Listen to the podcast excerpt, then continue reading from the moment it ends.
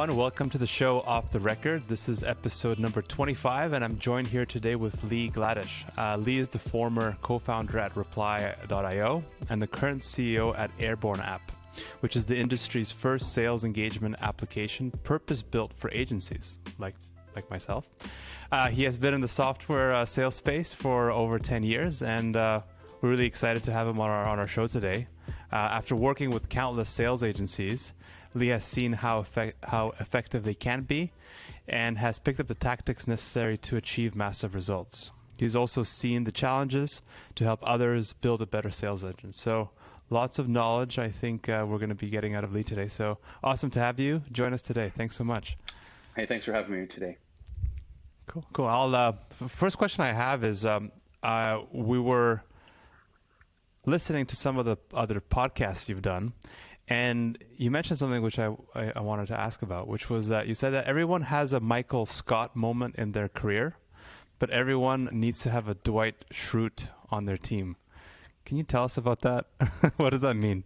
Yeah, for sure. So I'm sure we've all watched The Office, the, the U.S. Office, and um, you know we, you know, if you're a CEO, you know, let's say you're a manager, you're managing people. Uh, Michael's a manager, and uh, you know, there's certain things that he does that you know we all we all have like our Michael Scott moments that we we you know we don't want to associate with Michael. We don't want to pretend that we're, we're we're ever like Michael, but you know, like it's not like I roll out of bed and I burn my foot on the bacon because I want to burn. I want to make my bacon in the morning because I want to smell it. Uh, we're not like at that level, but there's always like management decisions that you make, and you're like, was that a Michael Scott moment? Did I did I do that? Like, I hope I'm not that type of manager. Um, but more importantly, it's the Dwight Schrute, right? Dwight is his right hand man. He's that loyal employee. He's the he's the the guy or girl that's like there to like you know believe everything that you're you're building you know following you helping you build that company and that's really loyal and passionate and and early on as a startup founder if you can find that person to come on with that journey with you you're going to be you know you all you need that person you need that person that's going to be there with you and and and helping you along that way um, and and for most startup companies it's it's you know it's that first employee um, and that's okay if you're paying them but if you know you, you gotta you gotta find that passionate person really really early on it creates a great culture for the company but you need that right hand man and I know you've done this now a few times. You've uh, you've co-founded a few a few companies. Um, what do you look for in those uh, traits? Like, how do you pick up on this now? Like, how do you how do you find those Dwight Schrutes? Like, what do you look for in those people? Yeah, yeah. Um, so I've, I've been pretty good at you know over the last few startups, kind of finding finding that Dwight Schrute. Um, for me, you know, when you meet somebody, you almost know because like it's not they're not asking about money, they're not asking about like are they going to be a manager or like what what what's the team going to look like when I run the team. Like they don't even. It's like what do you need today, and they just go do it, right? They just come in, and they just take care of it they're going to handle prospecting. They're going to handle building a list. They, they have like some connections of like, I know someone that's going to do this for, you know, help us on the budget, or it's really cheap, or I, I'm going to source a VA that I've worked with over the past three years. Like they come in and they just know how to optimize things right away. And they're not asking again. It's not about money. It's not about like, how much stock am I going to get? Am I going to get rich? It's not those things. Mm-hmm. It's like the very intangibles that, that I really look for. Um, and then more importantly, it's like, you take care of these you take care of them right? Like you you you do whatever you can to get whatever they need. And um, yeah so again uh, it's passion. You got to find that passion. Not a lot of people have it. Oh for sure. Passion grit hustle mm-hmm. eagerness to always yes. learn something new. Yes. Um, let's talk about um, the importance of focus. Um, i think there's a lot of distractions these days a lot of people you know maybe doing different things at the same time. And I know that you don't believe in in doing anything part time. Uh, can you tell us a little bit about your philosophy around that mindset? Yeah. So the reason why I don't believe in anything part time is because I've done it part time, and it's never been a success. Now, success means a lot of different things to different people. I've had, I can say, three or four part time um, startups that I've done under the radar that, you know, sold for seven figures, but not a success. Um, good for the time that you put in, but if you really want to build a great business, you got to go all in, right? You have to go all in. Your focus, even investors, like you're not gonna like I, I do some angel investing. There's no way. First question I ask is like, are you doing this full time? And then it's like, well, we're still working our jobs and we're going to think about moving. I'm like, that's part time, right? Like it's good. You have to start that way. We all do, right? Yeah. You have your part time job, you you do the side hustle, and then but there's got to be a time where it's like you got to go full time. Um, you got to you got to take that break. You got to you know get the max those credit cards out, raise a little money from friends and family. Like you're not trying hard enough. You got to do that. Um, but it really comes down to focus. The focus is everything. You need to sleep, eat, breathe, be passionate. Wake up in the morning and be like, you know, I'm I have like eight meetings today, and I hate. I wish I could do other things, but like this is what's going to get me there. Um, and and there's so many different pieces in the business moving. Like, how can you be doing anything part time? Like, I can't just imagine someone running a business saying, like, yeah, I'm running a startup and I spend three hours a day doing this. like three, like should be 14, 15. Yeah, I, I don't like. It's a great point you brought up because there's a lot of people I know that are working on a startup on the side or they're doing something. It's like three, four hours, and I'm like, what do you really get done in those three, four hours? Because I work 10 11 hours and I still can't get through all the shit I want to get through. And I'm like, I just realistically, like, it doesn't make sense. And, you know, on that note, I want to ask you, what do you think of the, what do you think of the whole Tim Ferriss six hour, six hour work a week, a day, yeah, a week? Uh, yeah. Six. Yeah. Um, I actually don't have, I, I have a lot of books here. I don't have that one here. It's at home. Um, sure. It's like, I think it's, I think it's great for a great title for marketing. Right. but if you can get it done in six hours, man, all the power to you. But if you're going to run a business in six, if you're running a, a your a side hustle, your own little business, you know, in on the beach somewhere, and you're making great money, like awesome, like that's success to you. That's awesome. Like I'm not gonna I'm not gonna downplay that. But if you're running a business, how am I to work for six hours a week, and then I have like a team that's working ten or twelve?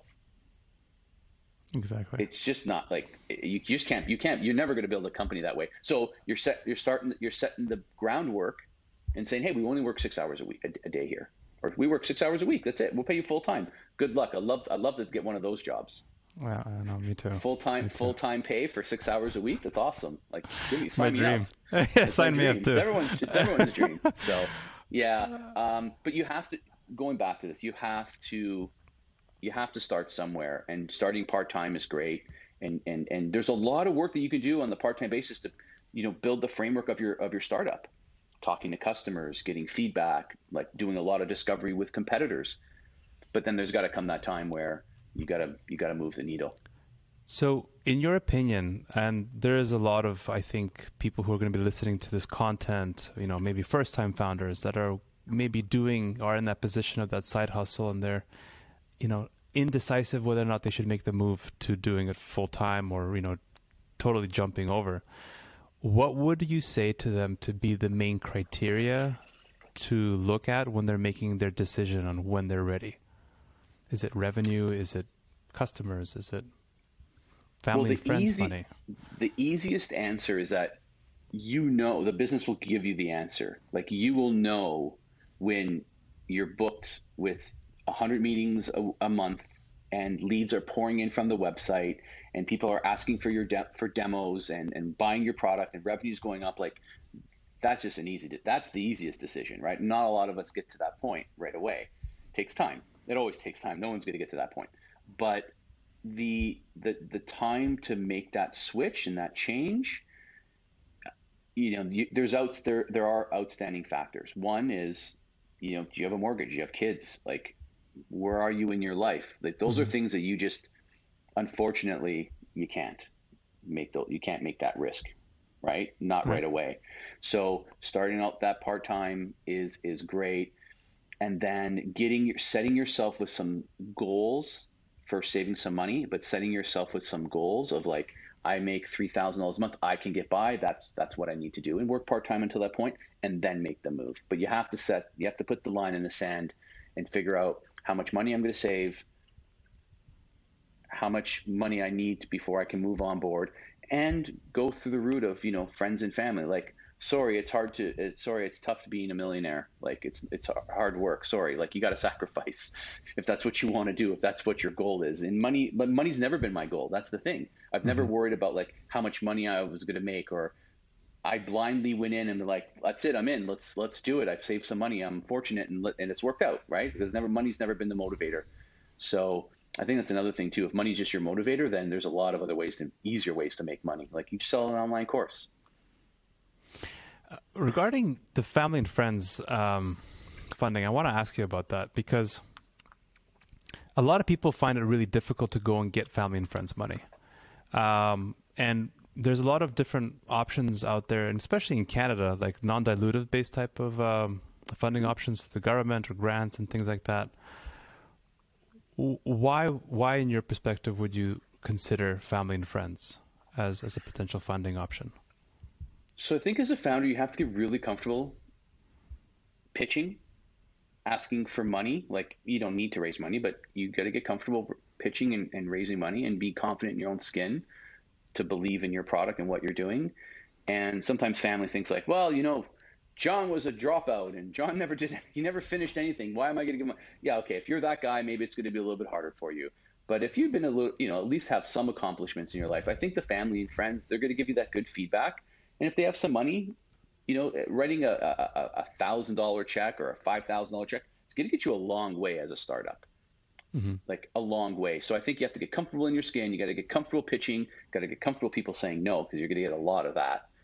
And but and, but I think it's really good for you to work on the pitch, right? Like it's a great work way to work on the pitch. The last thing you want to do is go and meet 20 VCs, and you haven't refined that pitch because they all talk to each other, and one passes, then the other one talks to the other, and they, the other one passes, and the other one passes, and all of a sudden you've burned your you know your small network. Um, so friends and family is great to get a little bit of money, get some feedback. Hopefully, there's that that uncle that has run a business and give you some feedback there, um, and it's going to get you thinking in a different way as well. So I think it's important, really, just the pitch and getting in your comfortable in your own skin as a CEO. That's uh, that's really interesting. I, I earlier on when I was doing my first uh, my first startup, I was kind of scared of going to my family to asking for money because like, you know, uh, it's tough asking for my parents, my grandparents, whoever it was, you know, to give me money because like, how do I know I could deliver on what it is that I, I, I take from them? Or, you know, setting expectations or keeping things objective. Like, what if they give me money and they're just giving me money just to support me, but they don't really believe in the idea? And then I'm basically on the wrong path. Right? Yeah. What are your thoughts on that? Like, how do you stay objective? I didn't. I didn't ask friends or like. I asked friends, uh, but family, I didn't ask. I didn't ask for because I had enough friends that had money, so okay. it, was, it, was, it was an easy. it was an easy decision. It, I was I was happy to have that that opportunity. Um, my friends had money, and they were like, "Sure, I'm happy to like 10 10k check," and some wrote some bigger checks. So that was great. They've always supported me, but we all support each other. I think that's that's kind of how it's worked with us. Um, but family, no, I didn't. It didn't even it didn't cross my mind. Right, like I was just it wasn't an opportunity. But hmm. um, plus another thing too, my family doesn't. Again, probably like a lot of other people, you know, immigrants to this country. They're like startup tech, like nine to get a nine to five. Where's the pension, right? Like, it, where's the dividends? Is there dividends? Like, so a little bit different. Um, it wouldn't it wouldn't fly so much with me. But yeah, I went through the friends. But I think it's good. It's a good practice. If you feel comfortable, then then do it. Um, but you know, go to your go to your friends too. Go to your ex boss. Go to the last company you worked at.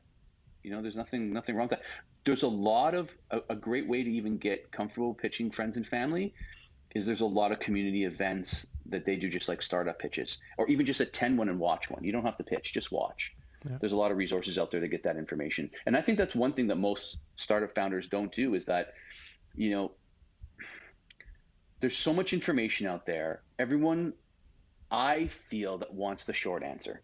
Like they want the quick bullet magic it's going to happen and I'm going to be successful and everyone's using my product. And they got to like, they got to work hard, but they don't want to ask the tough questions. Um, and I, I, find that sometimes they don't want to put in the research and the work and, and understanding these things. They did, they, they, they want to, they, they, they want to hear what they want to hear. And um, I think that's I think that's one thing that a lot of you know early founders and I've been there too, right? Like I've been in the same position uh, as well. So I think you got to get out there and find a mentor, but go to these pitch events and just listen and, and watch and f- think that is find out figure out if it's out right for you. I think that's the first thing. When it comes to asking the tough questions, especially for founders, there's a few founders I've come across that we worked together with on projects that they never sometimes ask themselves, you know, very simple questions like, why am I building this product? Who is this for? Um, some basic fundamentals. And I always kind of tie it to just having innovator's dilemma, you know, among other things. What do you think this is? Is this tied to just having inexperience? they don't know what to optimize for in the short term, long term. Like, what do you think is the rationale? of? I, I, well, I feel that a lot of founders are probably scared of the answer. They don't want to hear the no, or, you know, they feel that they may have too much insight, and I think that's probably a problem too. When you have too much insight into things, like you're you're so tunnel vision, um, you're not kind of seeing all the angles. So I, I feel that you need to make sure that you try to get as many people to look at your product, um, but not just look at your product. It's, am I going to the competitors? So, like, what's the checklist look like? Uh, there's competitors in the space. Have I done the research? Have I gone to? Have I done a demo with the competitor? Did I fill an online lead form to see what that process looks like for that competitor? What are they doing that I'm not doing? What can I What can I do that they're not doing? Um, look at the pitch they gave me. The, the, the, the, value prop on the website is completely different than the sales pitch that they gave me. Like you, you just see a whole bunch of different angles that you probably wouldn't have seen before. Um, so they don't want to hear the answers, right? They want to be like, oh, I, we do this so much better.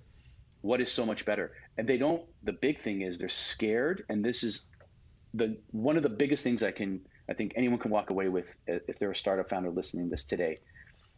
If you can't go and prospect and ask your potential customers to talk to you about the product you're building. And if they can't give you time, they're not going to give you time when your product's ready. Or money. Or money, right? So it's a great method of learning how to prospect. It's a great method of learning how to get in the door and start learning to sell because most founders, like some of them build really good products, but like they don't know how to market or sell. It's a really good experience for you to get into this really early and understand like I'm building this product specifically for you. I can probably, you know, this is where we're thinking about how we can help. I'd love, you know, I, I, you know, I'd love to show you what we're building and share our vision with you. And most, a lot of people are going to say yes, right? You're going to get a lot of people are going to say yes. 10, 20, 50, 100 people, no problem. I have no doubt. And that's a great ex- experiment for you to understand what's happening. Um, and I think that a lot of founders are really scared to ask those questions and get on the phone because they're like, "Oh, I'm, a, I'm tech. I'm, I build things, and I don't talk to them." It's a big problem, very problem. I see it all the time. Like I, I get sourced a lot of a lot of deals to invest in, and there's just small checks. But I asked a lot of the founders, like I asked them all the same question, and a lot of the time it's like, "Yeah, we talked to one one guy. We talked to one company. They really liked it." I was like, one? Like you've been doing this for eight months. Like you've talked to one? They're like, yeah, it's great. It's amazing. I'm like, oh, they, come on, like you got to put the time in, right? What are some other? People. What are some? Okay, uh, sorry, I'm going to ask this question, but what are some questions you ask? That's like. So, so how many fir- people so do you speak to? Sorry. Yeah, no, no, great. So the first thing is, are they doing it full time and part time? Like that's the full, first thing I, I ask them. I ask them why, why they're doing this, what's the problem that they had. I want to, I want a founder to relate to the problem, not like I worked at this. You know, fine, I worked at this company and I've seen our customers that you know there was this big need. Great, I love that. Right? They have insights. They have domain experience. I like that. Um, oh, I, I want to build a product because I want to be a founder, and you know, like I have a great developer. He's the best developer I've ever seen. Not not a great answer I want, right? I want them. So I ask questions around why, full time, part time, I want to know how long they've been working on this. I want to know how the founders know each other. I want to know if there's a technical founder. I always want a technical founder, not like and and a lot of founders recently that I've been coming across have been like, no, no, we have no technical founder here. We have an offshore team. I don't. That makes me scared, right? You're building a tech company, and you're not building the tech on your own. Um, eventually, you got to like that's great to get off off the start, but what happens after? You're like, there's a there's a kind of a a cross section that you have to figure out. So that's what I usually like to, to figure out first, and then you know you you know when you really meet a really good founder, right? They just articulate their product really well and the problem really easily. If I can't understand it, then I'm like, no thanks. Uh, it's it's so true about the part about the technical founder. And I recently interviewed um, Rachel uh, from the Entrepreneur Fund, and she said that at the Entrepreneurs Fund they always recommend. Um, they don't believe in the three-person co-founder approach. They believe in the two-one, and that one of them has to be has to be a technical co-founder. Otherwise, like it just the dynamic doesn't work there. And I, I agree with that hundred mm-hmm. percent. Even when we speak to pr- prospects or clients, and they're like, "Yeah, you know, I'm the founder. I, I know, I want to build this product." I'm like, "Cool, we'll help you build the MVP, but you need to have a CTO." Yes. From that point forward, once the product's ready and it's out, you know, you need to have somebody there on your side internally because investors are going to look for these type of things. So great points, great points. Um, I want to uh, going back to the whole focus part. Um, you, you know, I find that entrepreneurs sometimes have a hard time uh, being focused or having a specific niche that they're doubling down on. Sometimes a bit scattered and you know quite general that of the problems they want to solve. It doesn't have like a MV, MVP approach or like a minimal viable job it's supposed to do. What as a founder, what do you need to look out for to make sure that your niche is not too narrow at the same time? So an easy exercise is, you know, doing some, you know, not just market research, but market sizing. So picking the market, the, the, the ideal client that you want to sell to. So for us, let's use our scenario, for example. We sell to um, a smaller part of our niche is sales agencies. So we went and looked on, you know, Clutch and Fiverr and a whole bunch of other places on LinkedIn, and we're like, okay, there's at least you know 10,000 of these agencies out there, uh, if not more, that we could that we couldn't find. And then we looked at the marketing agencies, and we're like, you know, a lot of marketing companies are using, you know, still traditional marketing software for you know very like te- plain text email sales type emails, which you know they can, but really not built for that. So we're like, okay, you know, our, our market niche is big enough, and then if we sell a license at sixty dollars a license or hundred dollars a license at even if it's like five thousand licenses, you're like, okay, this is you know like a, a five ten million ARR business in the next few years. But that doesn't mean you can't expand, right? You're going to land and expand and like go into different markets and verticals. Because what a one the first year and two years looks very much different than year four and five, and very much different from year nine and ten like very much different. So when I'm looking at it, I definitely want to do that marking market sizing experience experiment where I take a, how much I, I think I'm going to sell my product for, how many clients I think that are out there, and and actually find where they are. And it's a simple, you know, it's a simple math you know just simple math you just get to add it up and you can kind of see where you are if you only if you're having a hard time trying to find prospects and you go on LinkedIn, you run a search, and you're like, oh, there's none here, and this is this is a problem, then you're going to know that you're probably in the in, in in the wrong in the wrong market. Another one is competitors. You want to look at how many competitors in the space. Another thing I look for founders. There's no competitors do what we do. We couldn't find one. I'm like, there's probably a reason why, right? So like maybe it's just like an adjacent market or vertical. Like so maybe they're not explaining it well, but that's a that's a red flag for me.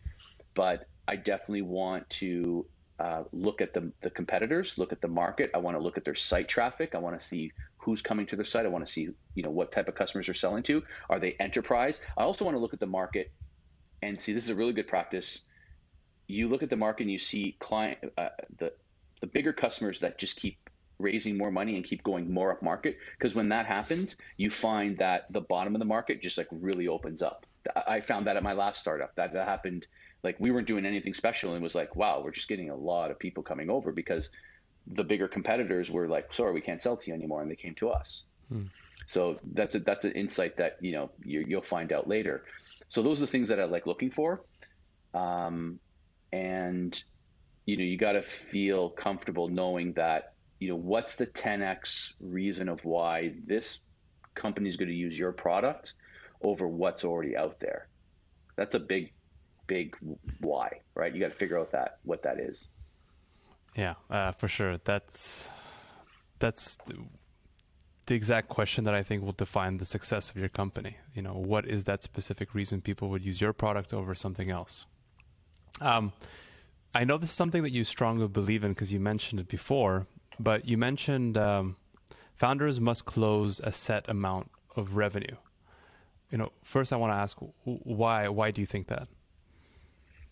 Yeah, I'm a big believer in this. Um, so, as a founder, my okay. So the fir- the easiest is how do you expect to hire people and just bring someone on board from day one and expect that person to close, and you've never closed the deal. Like, there's no knowledge transfer there's none of that, right? Like that, I think that is just so weak.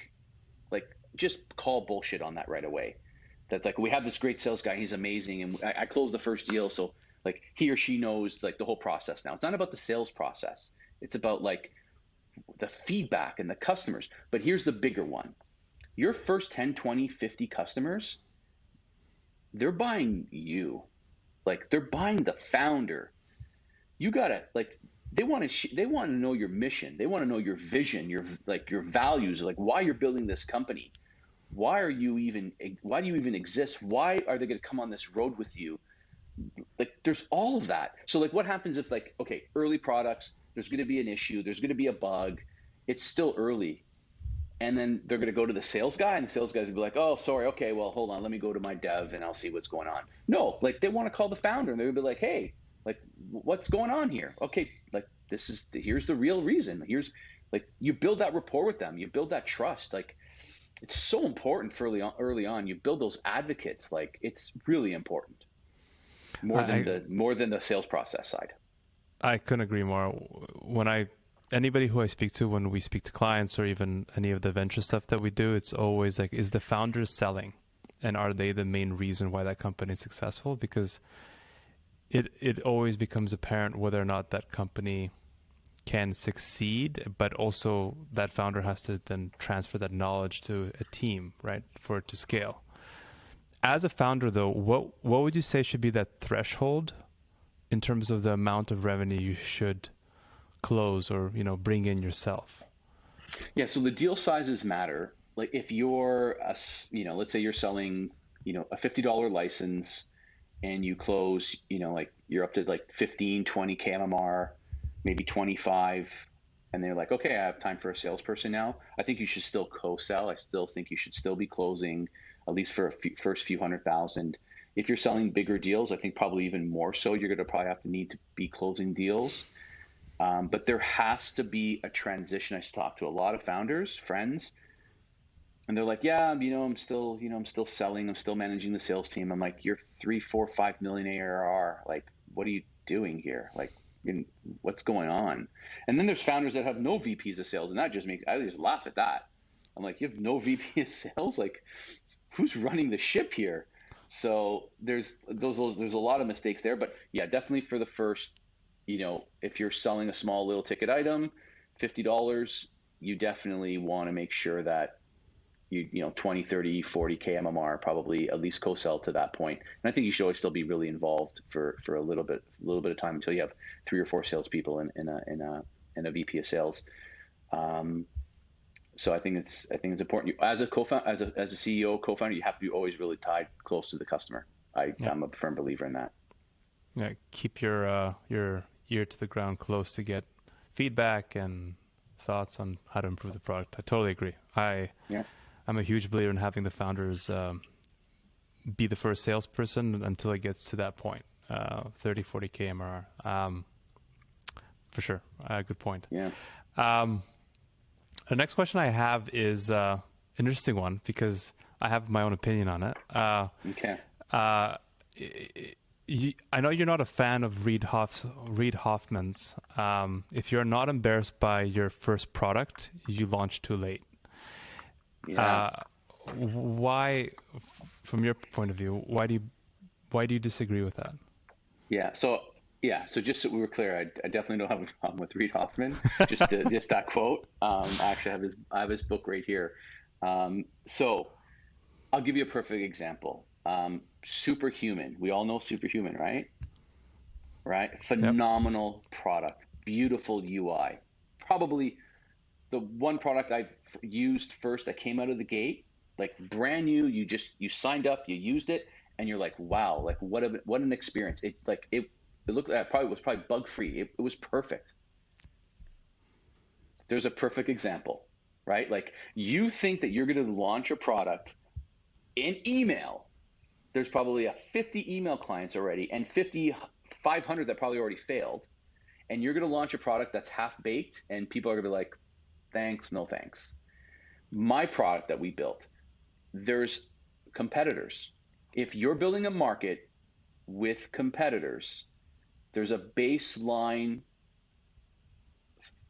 that they expect. Like there is a fundamental experience that they need, core features that they need to have. And if you launch a product that's like, hey, this is kind of what we're thinking of doing, it's not ready yet, people are like, yeah, great, this is cool. Like, let me know when you're finished. They're not going to run their business on it, right? But if you're building a product that is very new entrant into a market, um, and maybe you don't have a lot of competitors, or the competitors are really really weak and you have like that one feature that's like so good but the other stuff is really weak i think that's the only way you can get away with it. But i don't believe nowadays how quick and fast you can go build product and find teams that you should go out and be like embarrassed about this product. Like i built a full baked product that had so many features and clients were still like oh do you have this one thing that we really need? It's like oh no not yet and it's it's hard still, right? It's still hard. So yeah, I don't. I'm definitely don't take. I don't take to, to that adage at all. Would you say that there's a difference though in that in that mindset between B two B businesses versus B two C? Yeah, I'm not a B. I'm I'm definitely not a B two C guy. Um, although I had like you know sold like online supplements, you know, just make you know easy money before. It was really simple to do like seven eight years ago. Um, but I'm not a B two C person. But I think it probably it is a little it is a little bit different. Um, B two B, there's so many like I I would be hard pressed to find how many competitor how many companies are coming out that don't have any competitors or adjacent competitors. So you, I think you have to build like a pretty good product. But B two C is probably a, a different use case for sure. So my my counter to that thought process yes, is I was going to ask, and I've been down this rabbit hole many many a time. Is um, your product can never be perfect at the end of the day, right? And I know you only have one shot to wow people or impress people and to have that stickiness for them to come back because if something's broken, they're going to just delete the app and then sign out, right?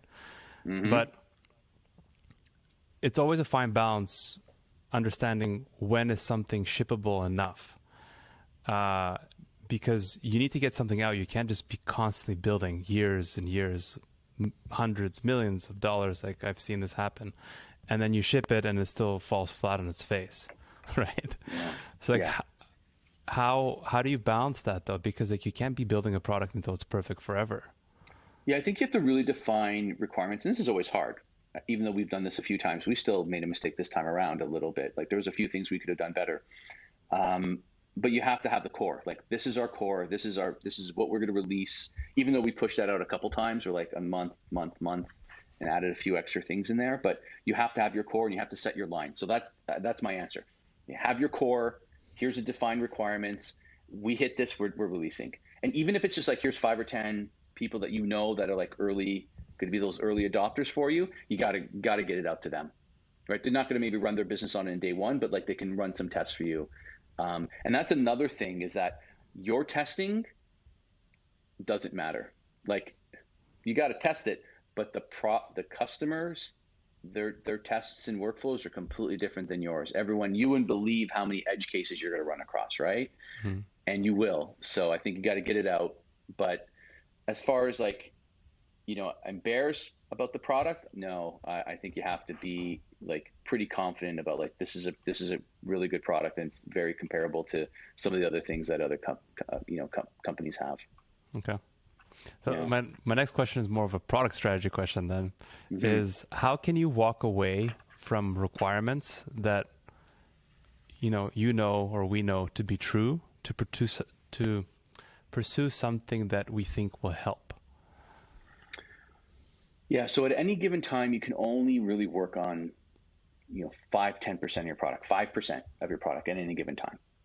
And there's a lot of things you're going to have to walk away from. So, how we look at it and how I would give advice on this would be are you building for growth? Like, is it, what's the growth lever for that product that the features that you're building? So, um, I want to build A. My my developer, my CTO wants to build B. We talk and we're like, what's the growth lever for this? And then what are the dependencies on this one product?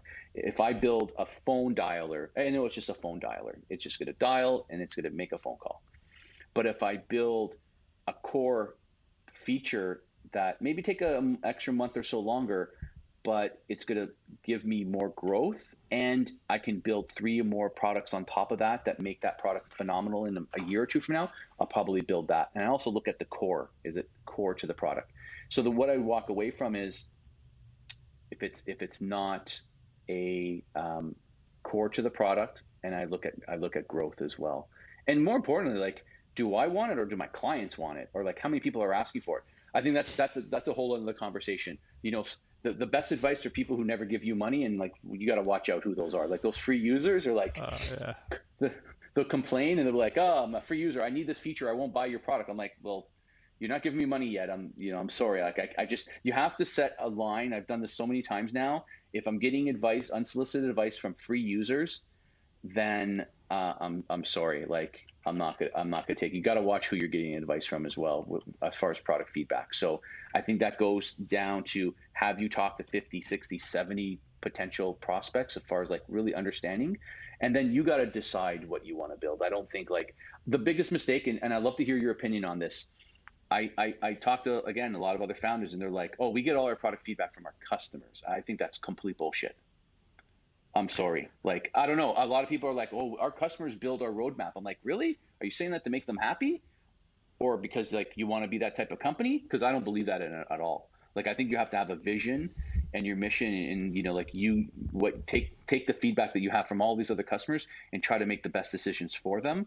But I don't believe that you should just listen to your customers and be like, we did a poll and over overwhelming. I did that. I made that mistake, and I built features, and they're all they're all mistakes because we're like, oh, those are what the customers want. How do you really know? Like, you don't know the situation. You're just taking a poll. So, love to hear your feedback on that.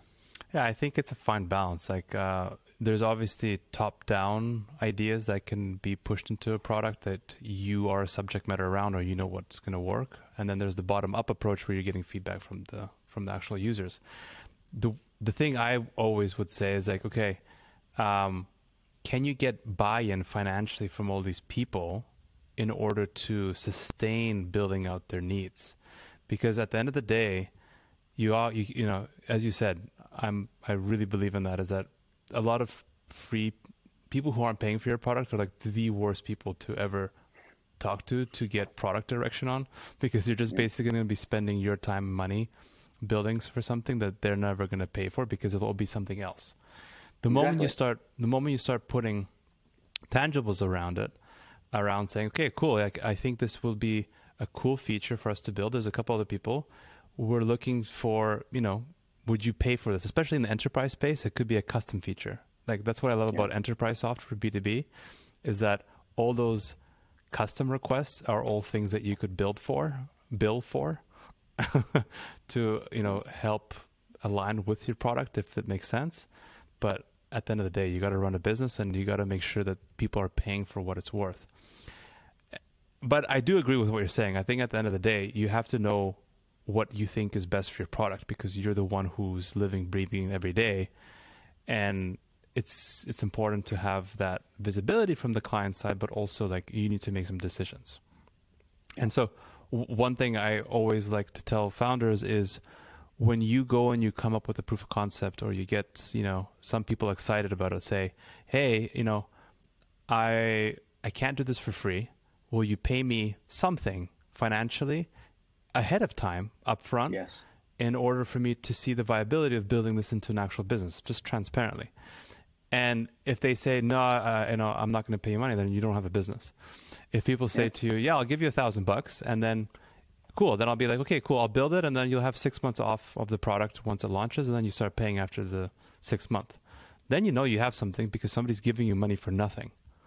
Of course. Right. I agree. Um, on that note, though, um, there's a lot of distractions as a founder when you're building a, a company or building a product. And you, I think you, you, mentioned this before about the importance of being patient and staying in your lane. Um, mm-hmm. Companies, like from a lot of the recordings I've been doing, people say that as a founder, it takes really, on average, about 10 years to go from start to end to exit. That's oh, what yeah. I've been hearing a lot. How do you how do you stay focused and constantly remind yourself, okay, I'm in this for the long run, 10 years, this is a stretch, it's a commitment. Because from a lot of people that I spoke to, after they do this once, they do not want to do it again. oh, I should talk. I, yeah, I don't know those. I don't. I, I don't know a lot of those people, but um, our circle, my circle of friends are like, yeah, they're serial entrepreneurs. So I, I like to look at it, break it down, and, and and again, from my experience, the longest that I've been at a company is five years. Right, it's been five years. I haven't been, you know, built a company in five to ten years. Five was the longest. Um, but the way I look at it is, you know, you break it down, you know, year by year, right? You know, year one's going to be tough. Year two is going to be a little bit better if you last if you last that long. Okay, and then right around, you know, you know, year two, you're in your second year, you're going to get some help you know, you're gonna have some people around you, and I think that's you know what year three and four looks like. It's like you're not doing it alone anymore, or you shouldn't be doing alone. You got good people around you, and you can again be a lot even more a lot more focused once you start bringing those people on. So I break it down by you know one year at a time, and I definitely think it's definitely a five to ten year, unless you want to sell earlier if you have a good good offer, but it's definitely five to ten years. Um, but how I kind of go every day and some long, really long days is that I know that this is not going to be forever, right? By myself right now, I have a team, but you know, on the sales side, and you know, I have great support. But eventually, the like the cavalry will be coming, and uh, it's ex- it's exciting. So, and then things start changing. Revenue solves everything. Couldn't agree more. Right. If you have Revenue money, solves all you know the pain and the long hours and every and the customers coming and you like they're paying for it and they're happy that solves everything. That really keeps you going, right? I think when you when you really look at like you've been doing this for three or four years and you're just kind of by yourself, like I couldn't do that. I like go to I'd go get a job probably. Like I don't know. Um, I don't even know how to interview for a job, but um, I'd be a nightmare working for somebody. Never mind, like if I had to go for a job interview. But that's a side note. Um, I'd be like, founder, what are you doing? Like you're the CEO. Like get going here. What's what's happening? Why are you sitting down? Go talk to the team. Like it, would be like one founder to another. I think it'd be a nightmare. But um, yeah, so I, I, that's that's what I feel like you have to um, you have to you know break it down. You need those wins, right? Those wins are going to carry you. Um, on a side note, though, I really I was I was actually saying this the other day. I was like, I've never been more tired in my life, and it's not because I'm running a business.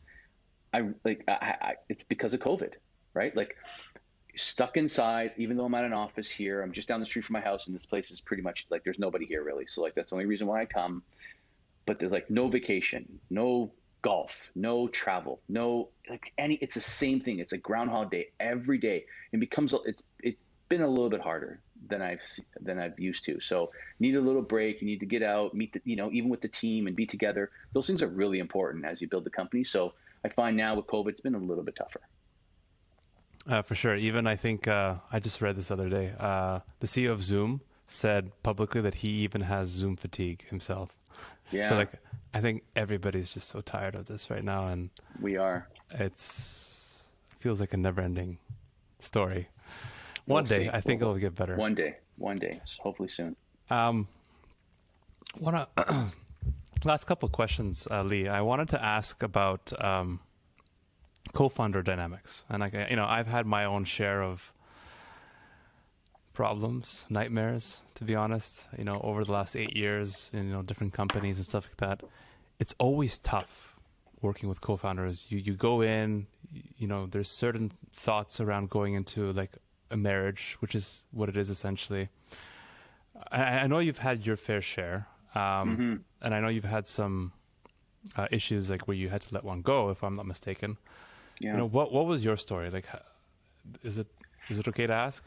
Yeah, for sure. I'm, I'm happy to talk about it. And I think it's good for, for everybody to, to kind of understand and they don't run through the same thing. So, much like a co founder, like you said, like a relationship, you need to make sure from day one, and we did this at Airborne when we started, you know, what our mission, what's our vision, you know, what are our values, right? Like we kind of define that. And they're they're always moving, right? We're moving them a little bit, but you know, we define let's sit down, let's talk about mission, vision, and values, and what we stand for, and what we want to do, and integrity, and all these other things.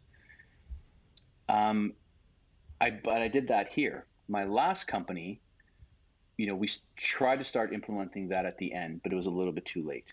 Okay, so for my last company, just the easiest way to put it was my co-founder and I broke up um, because our mission and vision and values, everything was just not aligned at all how we want to build a product, how we want to just how we manage people, how we manage our time, how we manage our vacation, how we work, how many hours we put in. Like we just weren't aligned with everything. Everything was just off.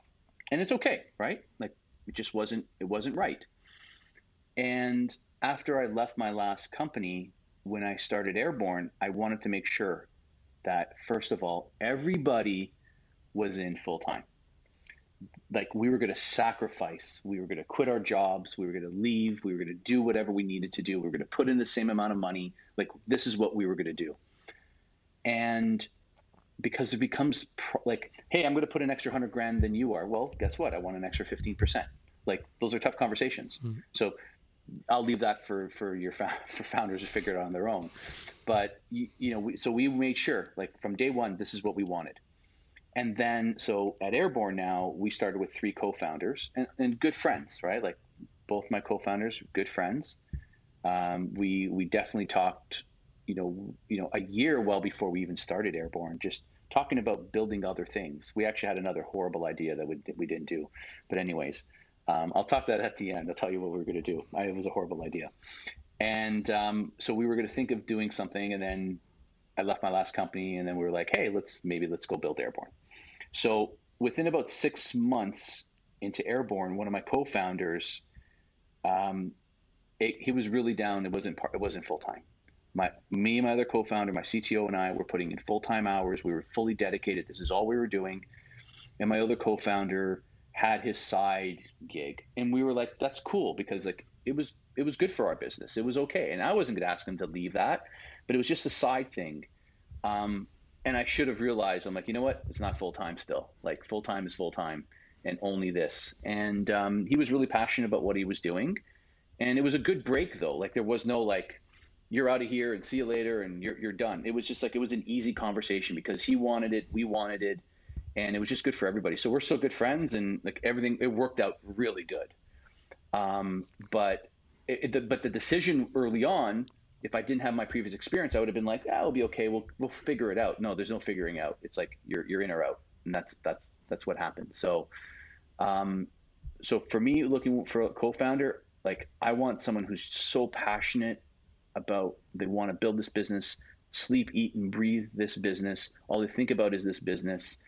You know, they're they're able to support me and it's about the strengths. Like if you start a company with three co-founders or two co-founders and you're both marketing pros, but you're building a technical product, I'm like, you probably don't. You maybe need a third, or maybe just one. Do it. Find someone else to do it with you. So you got it's that matchmaking. Like I'm sales and marketing, and my co-founder is technical, and and he's great on product. So it's like we got it covered. Yeah, that's the good feedback. I, I love I love what you said about making sure there's alignment on core uh, core purposes, mission mission, vision, beliefs, values, and things like that. Mm-hmm. Um, it's interesting. And we instill it to the team too. Like when we do our town hall, like, and that's another thing that we do. Like we do what we feel that just because we're a startup, that you know we should have a town hall. We should have like a weekly and a monthly meeting. We should be transparent with the team and what we tell them and, and what we're doing and what we're building. Um, and you know, my other companies are really like wasn't so much there and i'm like that's not happening this time around like if i truly want to build a great company got to have have great people they got to be with me they got to know that they're here we're, we're in it together it's not like a, a, job for them and that's what we want like that's what we, that's what we're looking for and and actually like one of the recent developers that we hired you know, he saw a posting and he's like, "Hey, I'm actually like an intern and I'm out of school. Like I'll work for free." And we're like, "No, we'll pay you. Like let's just interview you." He was so passionate and he was he's amazing. So those are the kind of people we want. Those are those are the gems. Yeah, you got, you got, you got lucky. Okay, last Yeah, question. Last question, Lee. Uh, what would you say to your 30 year old self? I always like asking this question. Yeah, so um, you know, early 40s, um, 30 still. I was still in like startups, but I would say more like a my 22 or 25 year old self, like right out of school, 23 year old self. You know, I, I wish I would have learned programming. I wish I would have programmed. Yeah, I, I think that I could have, you know, built some great things and, and tested things on my own. Um, yeah, I would have learned to program and start start a startup. Doesn't matter what it is. It fails, it burns, it crashes. Just go like get in, hustle somewhere, some something. Somewhere, something. Love it. No, that's Yeah. true. I think having even basic knowledge of programming these days is a must. I think Yes. everything is moving towards that direction, and I I would tell everybody like get get your basics, understand what's what at, at a minimum. I have my nine year old daughter programming already. Oh, really? Wow, that's good. Yeah, That's great. yeah, She's she's yeah, on the right track. hmm Um, awesome, Lee. That was amazing. Thank you so much for your time. Thanks for participating on our show. Yeah, thanks, Ram. I appreciate it. Um, anytime. Um, thanks for having me, and uh, thank you. Yeah, and uh, thank you everyone who's going to be listening. This was another off the record podcast. Um, it's a new podcast with the goal to build a community of founders and VCs to help each other build better, to build uh, to build better businesses together. Thanks again, and I'll see you next time.